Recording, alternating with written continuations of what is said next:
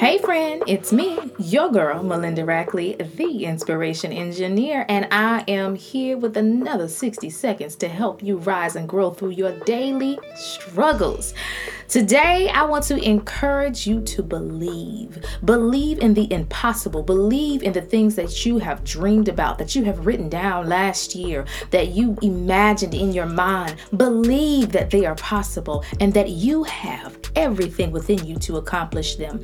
Every accomplishment, every success starts with the seed of belief. And you couple that with action, friend, you better watch out. You're going to take over the world, okay?